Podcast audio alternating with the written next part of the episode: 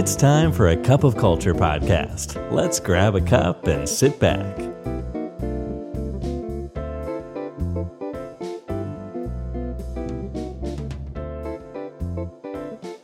สวัสดีครับ ได้เวลาจิบกาแฟคุยกันเรื่องวัฒนธรรมองค์กรกับนะครับ of culture แล้วนะครับ วันนี้แก้วที่ 486 อยู่กับผมนะครับท็อปนัทวุฒิหันสวัสด์นะครับ ในการทำงานกับวัฒนธรรมองค์กรนะครับ ไม่ว่าตำแหน่งอะไร หนึ่งในบทบาทสำคัญที่ทุกคนต้องสวมถ้าอยากให้ประสบความสำเร็จในด้านนี้นะครับ ก็คือต้องเป็นเรื่องของการเป็น culture designer ที่ดีครับ วันนี้เราจะดูกันครับว่า culture designer ที่ดีนะครับ เป็นยังไงกันวัฒนธรรมองค์กรที่ประสบความสำเร็จเนี่ยมันไม่เคยเกิดขึ้นโดยความบังเอิญครับ แต่มันต้องเกิดขึ้นด้วยความตั้งใจดังนั้นไม่ว่าเราจะเป็นผู้นำหรือสมาชิกทีม หรือแม้แต่เป็น facilitator อยู่แล้วก็ตามนะครับ เราสามารถที่จะพาองค์กรสร้าง culture ที่ลงตัวได้ครับ โดยการคำนึงถึง mindset และเทคนิคที่สำคัญของการเป็น culture designer สำหรับการสร้างบทบาทและบทสนทนาที่ดีเกี่ยวกับ culture ครับ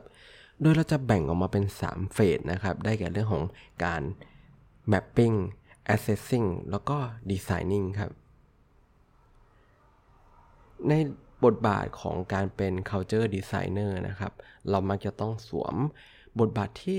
แตกต่างกันในแต่ละขั้นนะครับ โดยเริ่มต้นจากขั้นแรกเลยก็คือขั้นของ culture mapping ในขั้นนี้นะครับ เราเริ่มจากการตั้งเป้าหมายเป็นการพยายามทำความเข้าใจวัฒนธรรมองค์กรในปัจจุบันก่อนครับ ในขั้นนี้เนี่ยเราต้องอาศัยมุมมองที่หลากหลาย เพื่อจะได้ถอดรหัสออกมาได้ครับ ว่าปัจจุบันเราเป็นยังไงกันแน่ ดังนั้นสำหรับดีไซเนอร์แล้วเนี่ย ตอนนี้เราต้องเป็นนักท่องเที่ยวครับ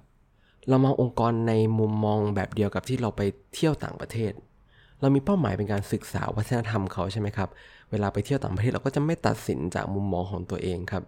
เราต้องเปิดตาเปิดใจรับรู้สิ่งที่เกิดขึ้นตามความเป็นจริง มองหาแบบแผนบางอย่าง ไม่ว่ามันจะรู้สึกว่ามันแปลกมันไม่ถูกต้องหรือเราจะยอมรับไม่ได้แค่ไหนนะครับ แต่ยังไงเป้าหมายของเราก็คือ การทำความเข้าใจวิธีคิด แล้วก็วิธีการทำงานของผู้คน โดยที่ยังไม่ตัดสิน Culture Designer สามารถทำงานในขั้นนี้ได้โดยการจัดการสนทนาแบบกลุ่ม การสัมภาษณ์รายคนหรือการสังเกตการทำงานครับ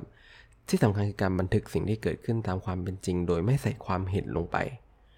ผลลัพธ์สุดท้ายเนี่ยอาจจะไม่ค่อย make sense สำหรับเราครับ แต่มันพอแล้วครับสำหรับขั้นนี้ตราบใดที่มันมาจากข้อมูลจริง หลังจากนั้นเราก็ต้องเปลี่ยนบทบาทครับ เวลามาถึง phase ถัดไปก็คือ phase ของ culture assessing ครับ ในขั้นนี้นะครับ culture designer เนี่ยจะต้องเริ่มนำข้อมูลที่รวมมาทั้งหมดเนี่ยมาผนวกกัน แล้วมาวิเคราะห์ว่าอะไร work อะไรไม่ work สำหรับองค์กรนั้น โดยขั้นนี้เราจะได้มองหาสาเหตุร่วมของปัญหา แล้วก็ความย้อนแย้งที่เกิดขึ้น แล้วก็ความตึงเครียดต่างๆ ระหว่างทีม แล้วก็ระหว่างระดับครับ การเป็นนักสืบนะครับก็คือบทบาทของขั้นนี้ครับเพราะเป้าหมายของเราคือต้องหาให้เจอครับว่า มีอะไรที่คนเหล่านั้นมองไม่เห็น หรือไม่ได้รับการแก้ไข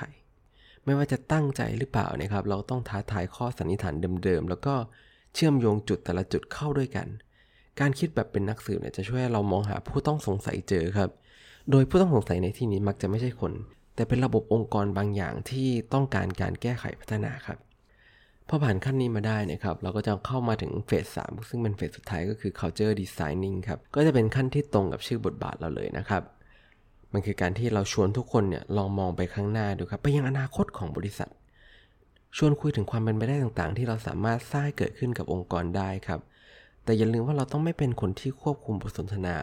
หรือการพยายามให้ได้ข้อสรุปในรูปแบบใดรูปแบบหนึ่งขั้นนี้เราต้องทำตัวเหมือนเป็นไกด์ครับ เช่นเราจะพาลูกทัวร์เนี่ยปีนเขาเอเวอเรสต์เราก็ต้องเดินอยู่ข้างๆ แล้วก็คอยช่วยเหลือให้ลูกทัวร์เนี่ยไปถึงเป้าหมาย ที่ลูกทัวร์เป็นคนกำหนดเองครับ ว่าจะไปไกลแค่ไหนไปถึงไหน หรือเร็วช้าแค่ไหนดีไซเนอร์เนี่ยต้องช่วยให้ทีมสร้างวัฒนธรรมองค์กรในแบบที่องค์กรอยากได้ ไม่ใช่ในแบบที่ดีไซเนอร์เห็นว่าดี เป้าหมายหลักคือการสร้างการมีส่วนร่วมให้ทุกคนเป็นเจ้าของวัฒนธรรมองค์กรอันใหม่ครับทำโดยใดการช่วยให้ทีมเนี่ยเห็นความภาพของความเป็นไปได้ พร้อมกับค่อยๆ กระเทาะสิ่งที่ไม่จำเป็นออกไป แล้วนอกจาก นี้นะครับ ระหว่าง 3 เฟสเนี่ย culture designer เองก็มีบทบาทอีกเยอะครับ ที่ต้องปรับบางขั้นเนี่ยเราต้องมาทำความเข้าใจบริบทและความตึงเครียดครับ ก่อนจะออกแบบการวัฒนธรรมองค์กรเนี่ยเริ่มต้นจากการทำความเข้าใจครับว่าสถานการณ์แบบไหนที่องค์กรกำลังประสบอยู่ ทั้งในด้านของ business model ประวัติ แล้วก็เหตุการณ์สำคัญสำคัญต่างๆ ที่เคยเกิดขึ้นครับ ศึกษาให้หมด ผ่านการสัมภาษณ์ผู้มีส่วนร่วมส่วนเกี่ยวข้องในทุก ๆ ระดับด้วยครับ แต่ละคนก็จะมีข้อมูลที่น่าสนใจให้เราแตกต่างกัน คนที่อยู่นานแล้วเนี่ยจะช่วยเราเข้าใจวิวัฒนาการขององค์กรครับ ในขณะที่พนักงงานใหม่เนี่ยจะช่วยเราเห็นถึงแกลบที่ขาดอยู่ แล้วอย่าลืมสำรวจความเป็นไปได้ครับ หาไอเดียจากองค์กรอื่นๆ เยอะๆครับ เพราะว่ามุมมองประสบการณ์แล้วก็ตัวอย่างที่มันหลากหลายเนี่ยมันจะช่วยให้คนของเราเนี่ยเห็นภาพชัดขึ้นครับเวลาที่เราช่วยไกด์เขา และที่สำคัญครับอย่าลืมว่าเราสามารถแชร์ประสบการณ์ความคิดและแนวทางต่าง ๆ ของตัวเราได้ครับตราบใดที่เราไม่ได้ทำการชี้นำ และบางครั้งเราก็ต้องถอดรหัสวัฒนธรรมองค์กรที่แท้จริงออกมาครับ ผู้นำส่วนใหญ่มีปัญหาในการแยกแยะครับว่าวัฒนธรรมองค์กรจริงกับที่อยากให้เป็นเนี่ยมันต่างกันตรงไหน แยกออกจากกันไม่ได้ครับ ดีไซเนอร์ควรที่จะคำนึงถึงเรื่องนี้ครับ และเน้นว่าทำองค์กรจริงเป็นหลักมากกว่าว่าผู้บริหารคิดยังไง เพราะ core value เนี่ยมันไม่ได้มีไว้แค่ท่องจำครับ อย่าลืมถามพนักงงานด้วยครับว่าเข้าใจไหมว่ามันหมายถึงอะไรแต่ละอัน เราจะได้รู้ครับว่า core value แบบเป็นทางการขององค์กรเนี่ยมันมีความหมายจริง ๆ หรือเปล่า ต่อมาก็คือลองค้นหาช่องว่างระหว่างทีมและแต่ระดับดูครับ subculture เนี่ยมันเป็นเรื่องที่จะเกิดขึ้นอย่างหลีกเลี่ยงไม่ได้ครับ และจริง ๆ แล้ว culture ขององค์กรมันก็คือผลรวมของ sub culture เหล่านี้นี่แหละครับดีไซเนอร์ต้องรู้ครับว่าวัฒนธรรมองค์กรมันไม่ใช่เรื่องของความเหมือนกันไปหมด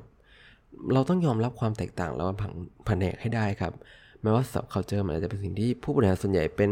มองว่าเป็นของแสลง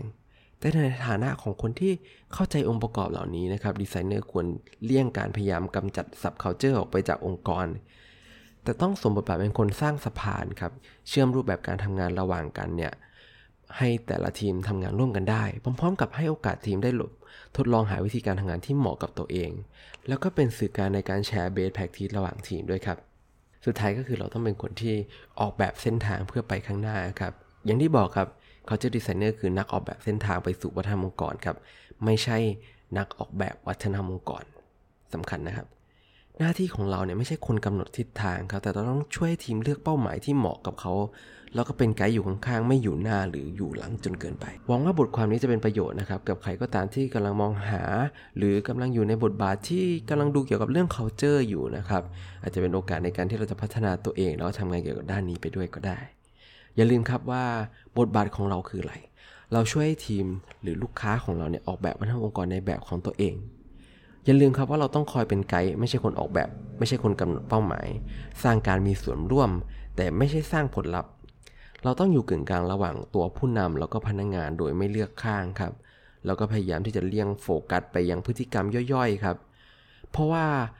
สิ่งที่เราต้องสนใจคือภาพรวมครับวัฒนธรรมองค์กรมันคือเรื่องของแผนผังดังนั้น โฟกัสไปยังระบบครับ ไม่ใช่ action ใด action หนึ่ง สุดท้ายนี้ก็อย่าลืมนะครับว่าไม่ว่าจะตั้งใจหรือไม่ก็ตามเนี่ยวัฒนธรรมองค์กรก็จะเกิดขึ้นอยู่ดีครับทำไมเราไม่มาตั้งใจสร้างวัฒนธรรมองค์กรในแบบที่เราอยากให้เป็นกันล่ะครับสำหรับที่กาแฟหมดแก้วนะครับ แล้วเราพบกันใหม่ในครั้งหน้า สวัสดีครับ